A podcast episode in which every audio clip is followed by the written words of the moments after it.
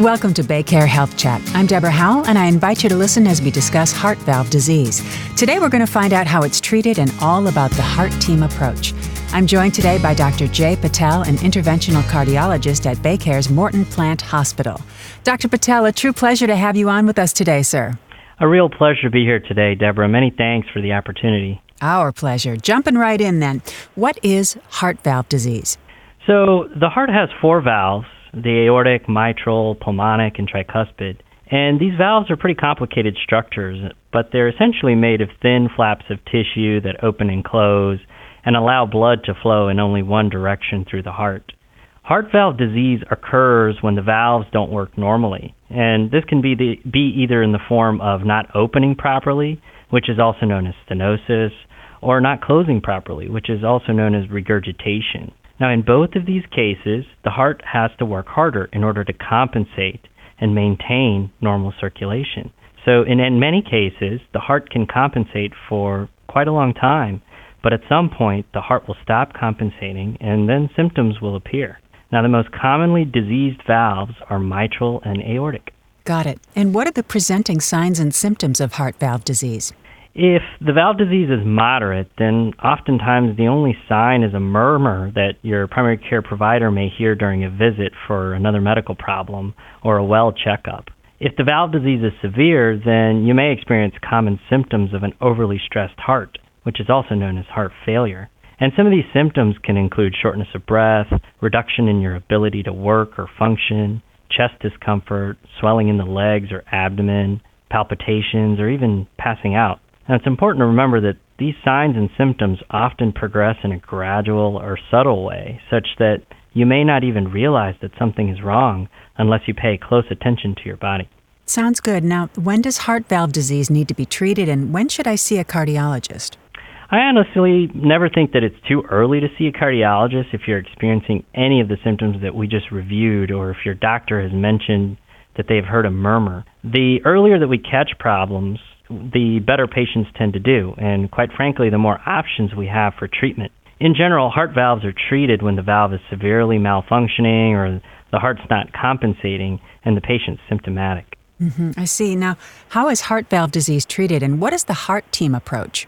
Well, as I mentioned earlier, heart valves are incredibly complex structures, and when they fail to work properly, we often prescribe medications like diuretics or beta blockers or ACE inhibitors in order to help the heart work more efficiently. Unfortunately, these medications can only do so much, and at some point we may ultimately have to fix the valve itself in order to restore normal heart function. Now, the decision of if and when to pull the trigger for an invasive treatment is a complex one, and this is where the heart team comes in. The heart team is a group of doctors and nurses from a variety of specialties, which includes general cardiology, anesthesiology, surgery, and interventional cardiology. And within the heart team, we all work together and leverage the expertise of each specialist on the team in order to come up with the best treatment plan for each individual patient. And we do this for each and every patient with severe valve disease.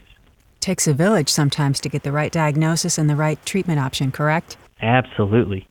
Now, you mentioned a couple of different valves. You mentioned the aortic valve and the mitral valve. Are there different options for each valve?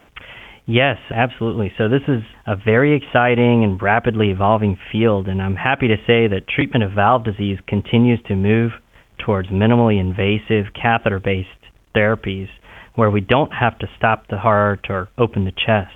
Now, for many decades, open heart surgery was really the only way to correct severe valve disease, and that would involve stopping the heart and repairing or replacing the malfunctioning valve. Now, we have minimally invasive catheter based techniques to correct certain valve disorders.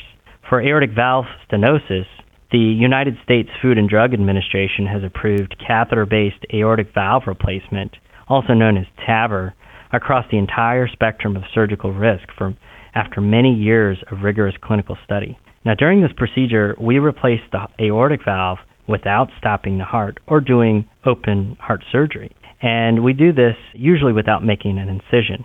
We typically puncture the artery in the groin and place a small tube inside the artery, and this tube is also known as a catheter.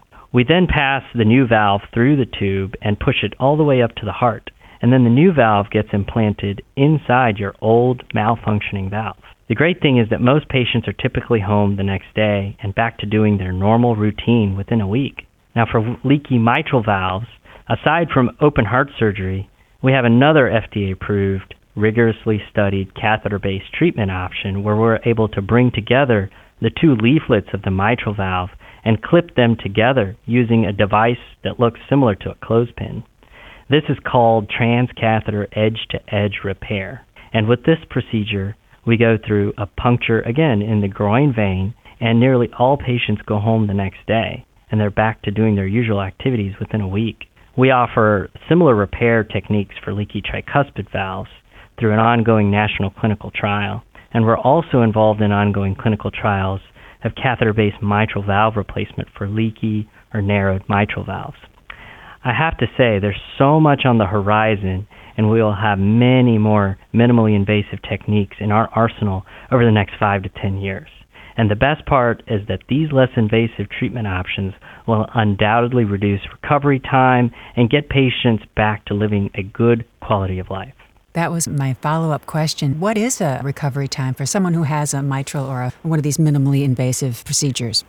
Sure. So typically, patients will come into the hospital on the day of the procedure. We'll do the procedure, which typically can take about 90 minutes. And then we watch them for about 12 hours, and they go home the next day, usually after lunch. And then after that, there will be a period of monitoring for about a week or so. We'll touch base with them over the phone, but really they, the patients can do whatever they would like to do after we discharge them. Just an incredible leap forward for heart patients. Absolutely. What else should we know about heart health, doctor? I think that it's important to not ignore your heart or your symptoms. And you should really talk to your doctor about any symptoms that you may be having. Symptoms are often the last manifestation of an ongoing chronic disease process. Especially in the time of COVID, Many patients with symptoms were scared to come to the hospital out of fear of catching the virus. And unfortunately, I've experienced many instances where these patients' heart function got worse because they waited. So, my big takeaway would be do not wait to talk to your doctor. That's fine for you, but what if you have, say, a husband who isn't very vocal or maybe aware of, you know, his bodily functions? and tends to downplay any symptoms. What can you look for in a spouse's or even a child's, anyone close to you, in, by the way of symptoms, if they're not noticing them or talking about them themselves? Well, sometimes patients will, their spouses or their significant others know them way more in terms of their functional abilities than the patients themselves. And so patient spouses may notice that the patients aren't able to climb up a flight of stairs as they used to without being out of breath, or they may mm-hmm. notice swelling in their legs. Their spouse may notice that they're not able to sleep at night completely throughout the entire night. They may wake up in the middle of the night several times feeling short of breath or waking up in a cold sweat. These are all symptoms that, that family members can look out for. That is really, really helpful. Dr. Patel, this has been so incredibly enlightening. Thank you for all the work you do. We're as excited as you are about the horizon of heart health. Thanks for all the good information, and we uh, really appreciate you being on the podcast today. It's been a great pleasure. Thank you so much for giving me the opportunity today. To learn more about heart valve disease and all the cardiovascular services at BayCare, please visit our website at baycareheartvalve.org. And that wraps up this episode of BayCare Health Chat. Always remember to subscribe, rate, and review this podcast and all the other BayCare podcasts so we can share the wealth of information from our experts together. This is Deborah Howell. Have yourself a terrific day.